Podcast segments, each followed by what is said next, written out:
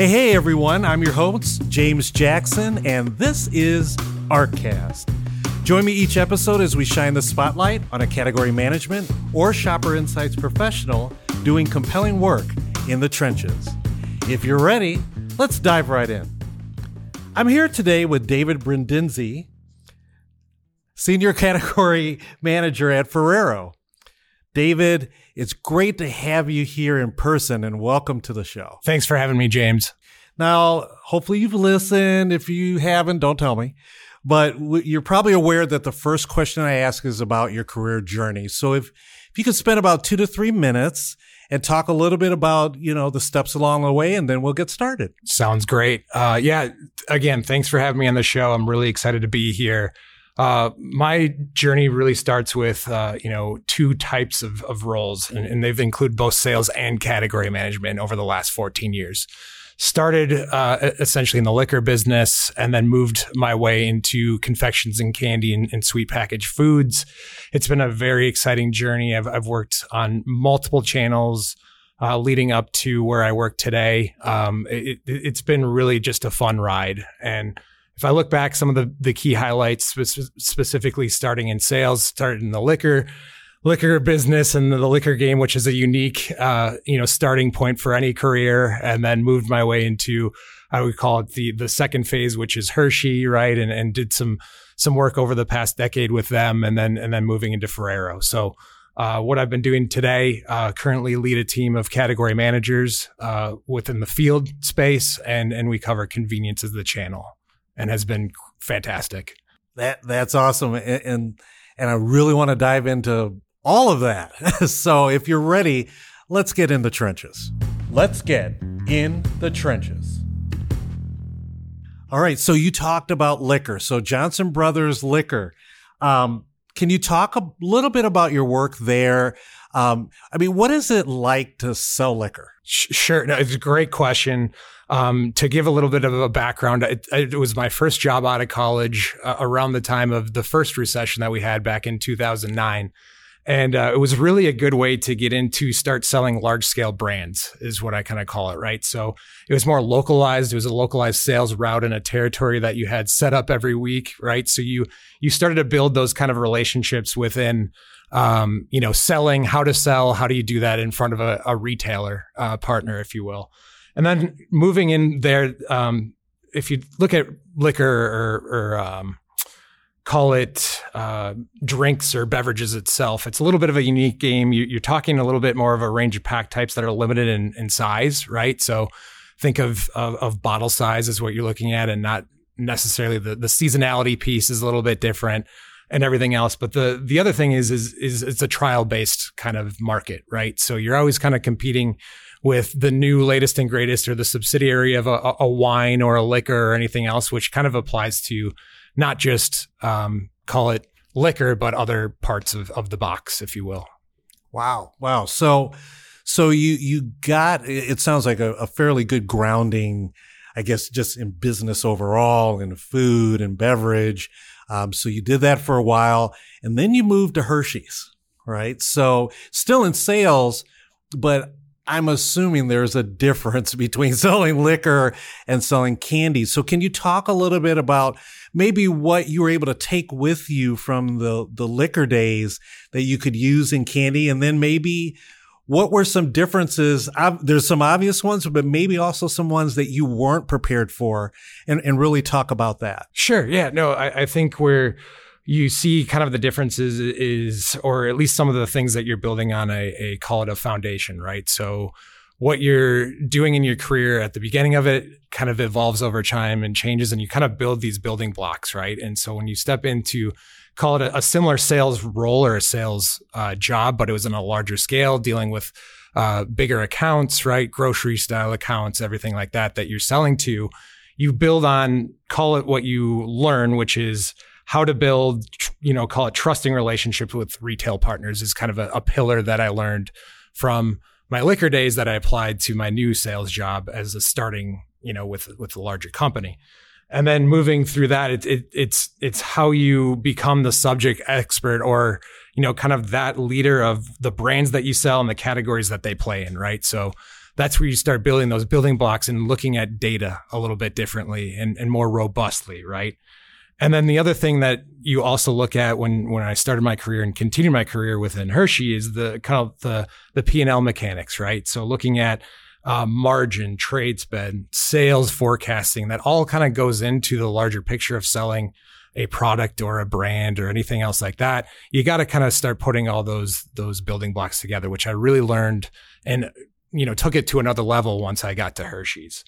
Um, the other thing that I, I think is important to kind of note too is that knowing your business and utilizing fact based selling techniques has really helped me in my journey and and you know building those building blocks, if you will, as we move over time. Um, it's the understanding of the why behind the, the sales and the sales numbers that you can translate back to a retailer or retail partner. That's great. So so there, it, it wasn't just filling an order right? Right. So you you really took some time, used the data, began to understand your client and really selling to them not only from a fact-based perspective but would really work for them it sounds like. Exactly. So so it's interesting you say that because okay, you go from sales now at Hershey's into category management. And I'm really interested in understanding how did you learn about category management? And then also, why did you choose to move from sales into Catman? It's a great question. And I think what uh, really through anybody's journey of their career, you have people that are looking out for you, right? And and become mentors. And and there was a colleague of mine that had made the switch from doing sales and moved into category management and, and told me about it, right? told me your story. How did it, you know, work? And then I did my own research to kind of build upon that, right? So I, I only knew sales at the time, but I knew that we had this department that is category management.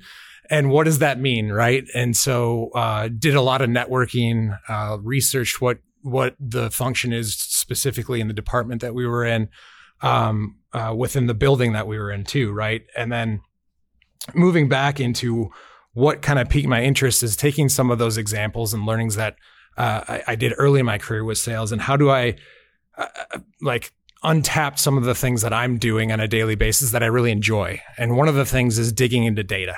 So I love looking at a, a data set and, and, trying to solve a problem or create a story uh, within the data that will help a retail partner. So you still have that kind of face to face interaction in a unique way and you have a more unique kind of relationship than just selling them an item. Um, it's it's deeper than that when you look at category management, and so that's really what uh, started sparking my interest in finding those opportunities.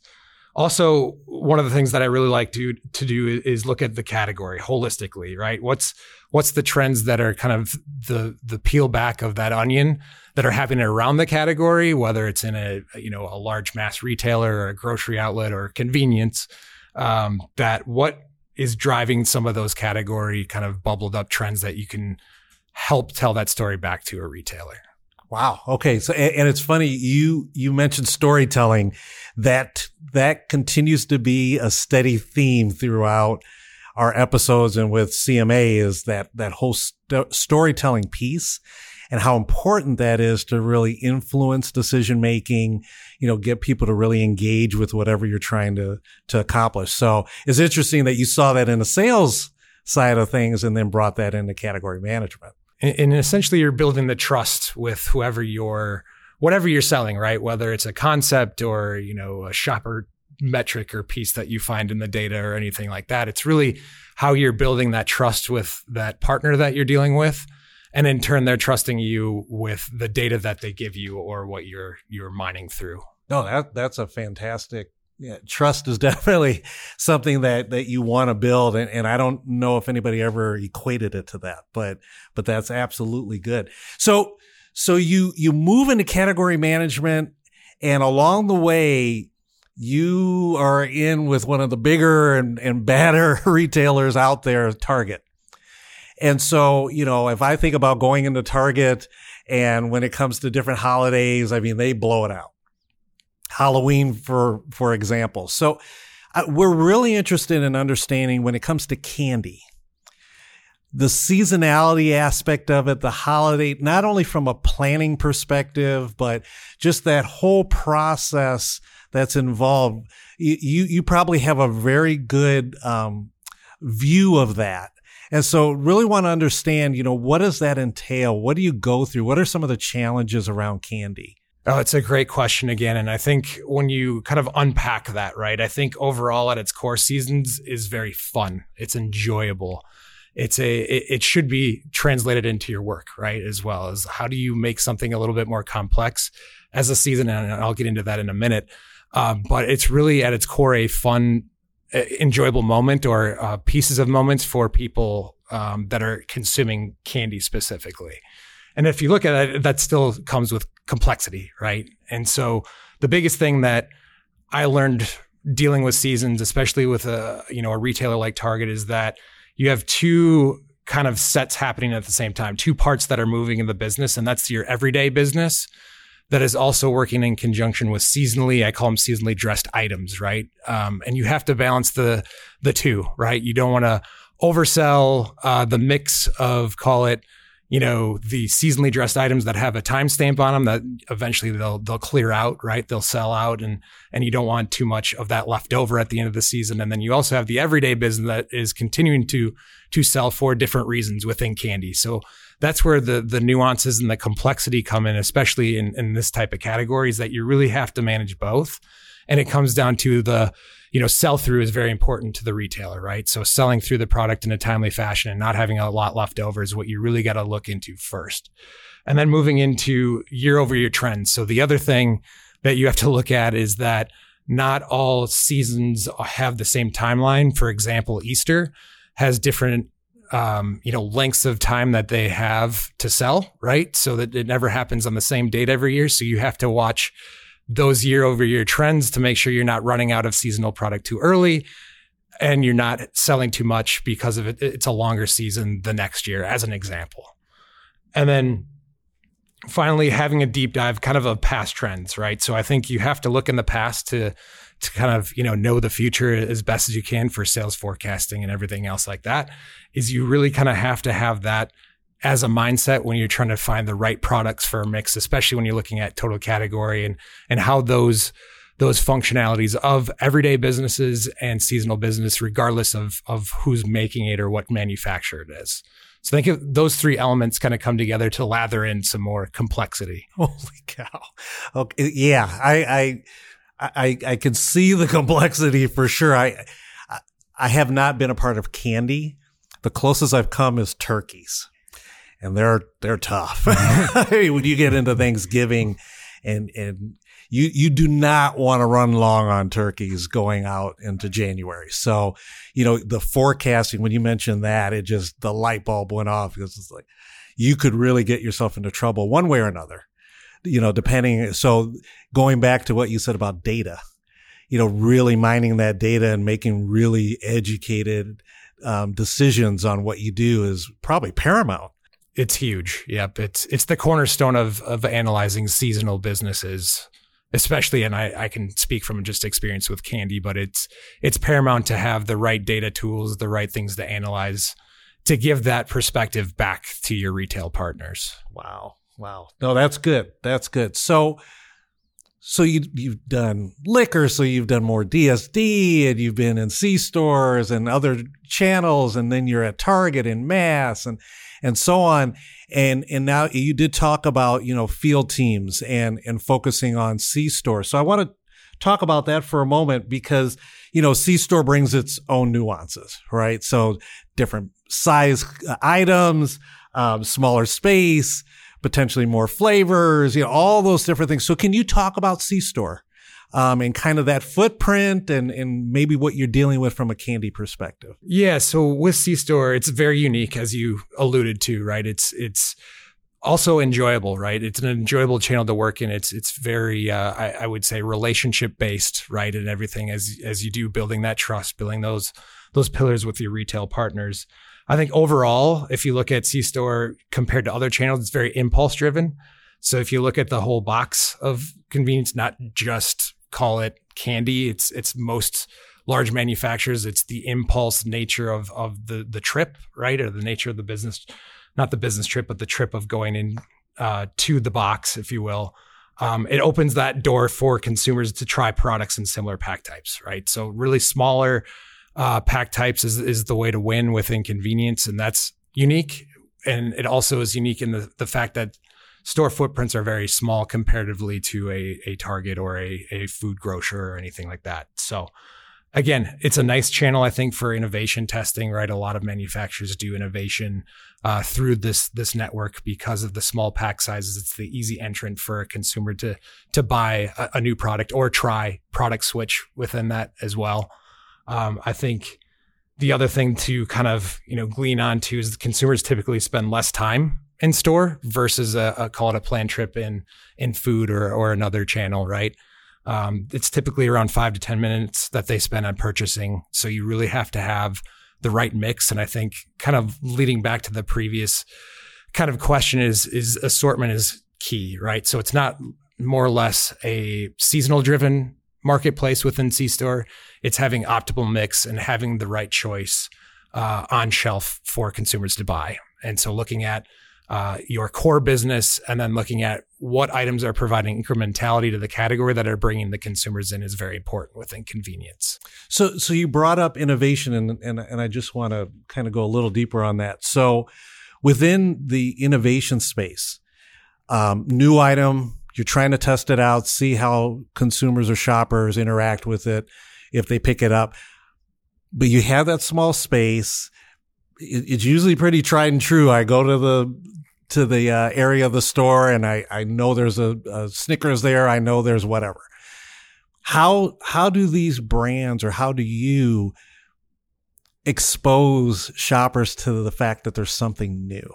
Yeah, I, think that what you do with that is that you bring it outside of the aisle, especially if it's a new innovation item, right? So I think because the store footprint is so small, you have to be creative on where you find new consumers, right, within the box itself.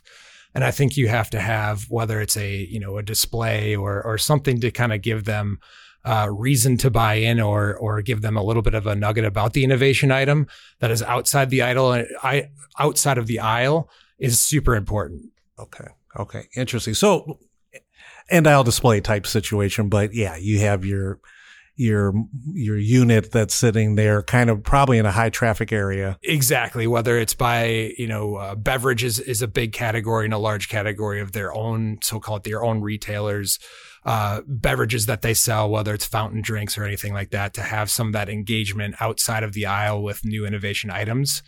And if you think about it again it's a very impulsive space right? So the whole store it can essentially be an in, impulse buy right which is unique comparatively when you're doing a, a grocery shop or something else.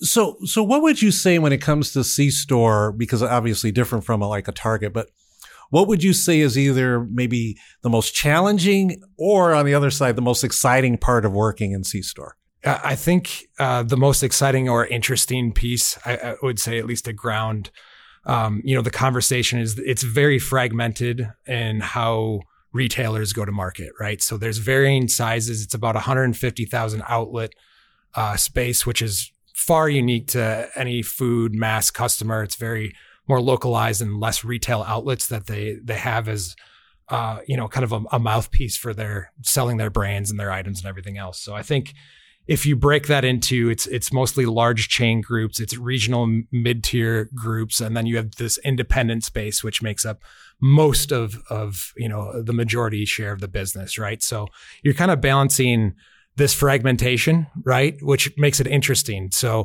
I think the biggest thing with that is that you have to really form those solid relationships with those retail partners across the channel.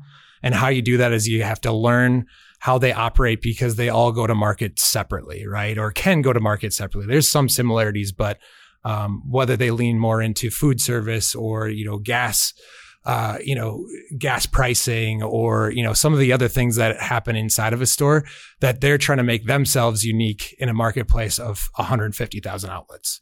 So I think building that trust and and going back to knowing their specific businesses is very important, which makes it very interesting. And you get to learn uh, a lot from the, those different uh, subsets of retailers within the market.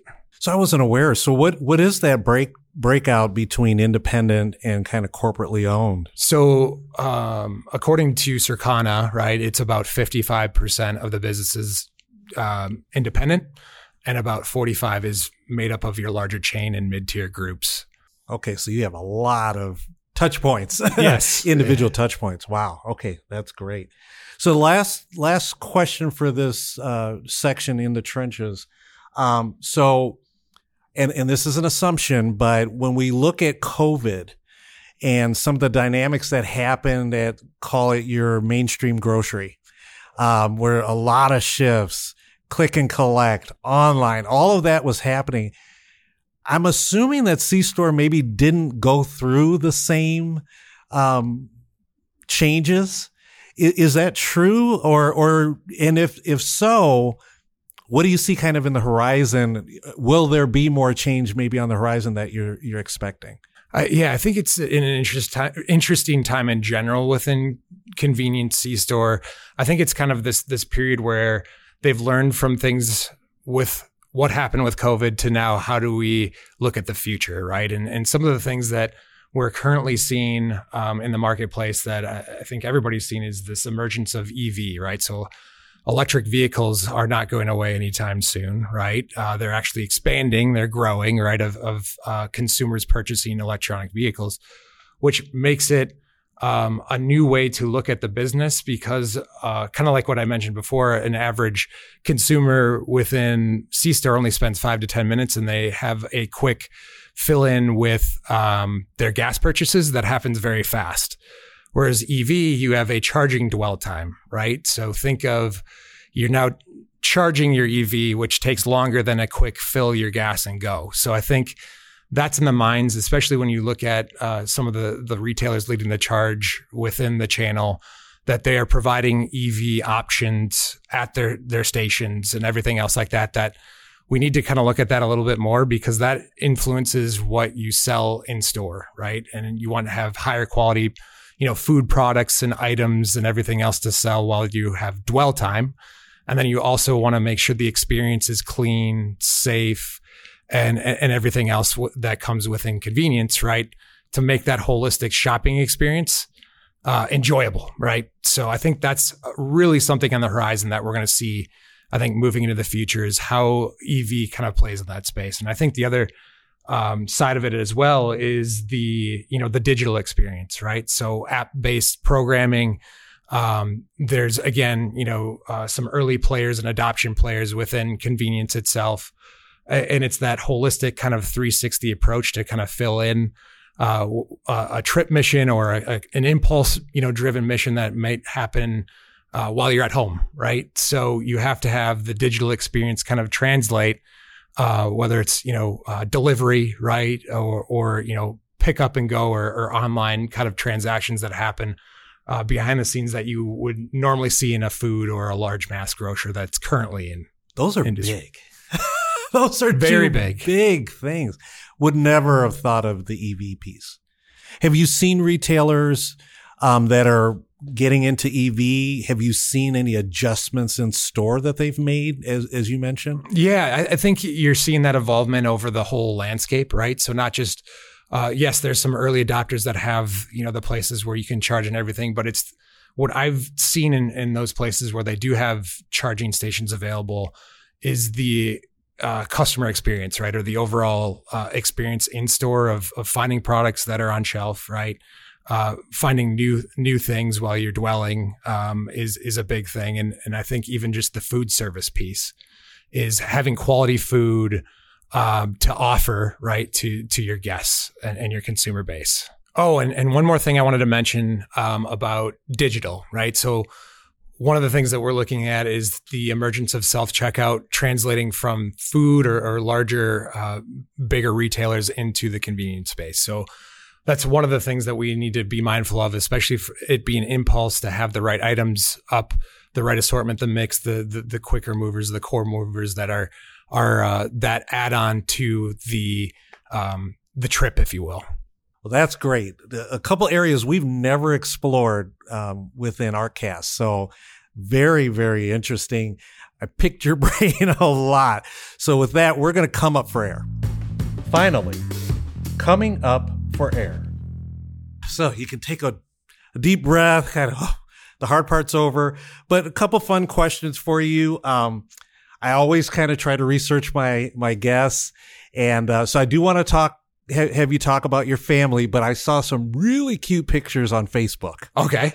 Yeah. so if you could talk about your family. Oh, uh, yeah. So very blessed, uh, family of five. So I've got three amazing kids and a very, uh, you know, uh, very loving wife, and it, it's just been great, right? So we've we've had.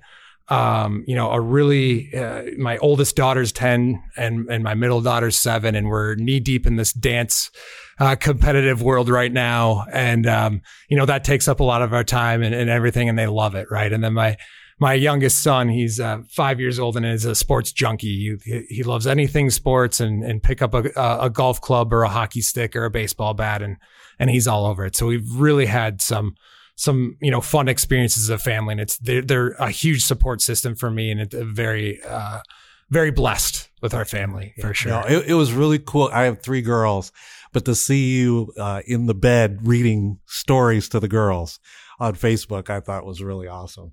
So, so you're a candy guy, right? What's your favorite candy? I, that, that's a big one to unpack. Um, I'd say what my first or, or, not first, but at least experiences with candy. A, a, quick story on on one of my favorites. I wouldn't say it's the the, the absolute favorite, but I would say one of memorable memorable experience growing up is um, uh, when I was a kid watching TV seen some of our favorite shows and sitting at a friend's house, I saw a commercial pop up for uh, it was The Simpsons at the time and Butterfinger. So one of my first interactions with one of the candies that I love is Butterfinger, and, and looking at the commercial, seeing what is this new bar, right? Candy bar it was kind of outside of the traditional lines within candy.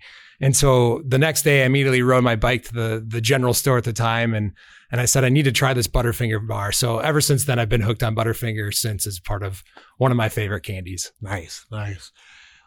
Another question for you. What is the most important holiday for candy? Uh, I would say they all are, uh, but I think the biggest one that we look at is the the kickoff to the seasons. If you look at a you know a, a seasonal cadence, is Halloween, right? So Halloween is a cornerstone business for candy. It drives a lot of volume of candy as you can imagine, you know, with the the trips in mind and the, the mission of what people are picking up candy for, it's a lot of sharing and a lot of giving in the community.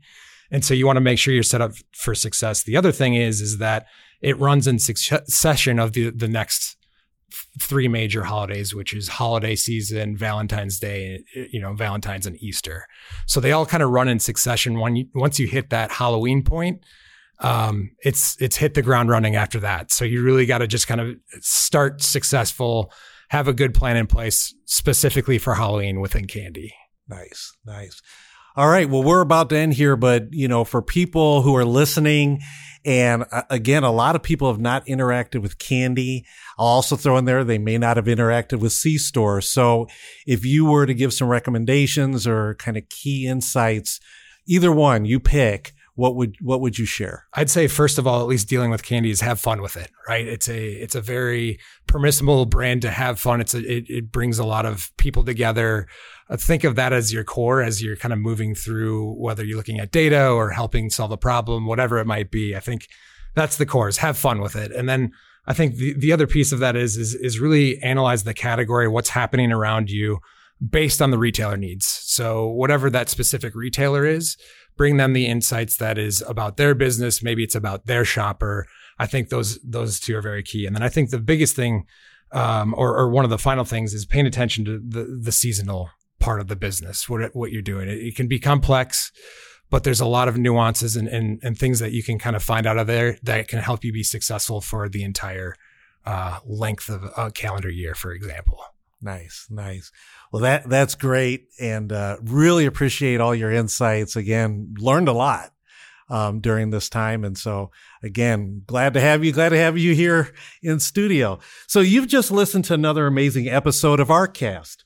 Please look forward to more interesting people like David in the weeks to come, and please don't forget to share ArtCast with your colleagues.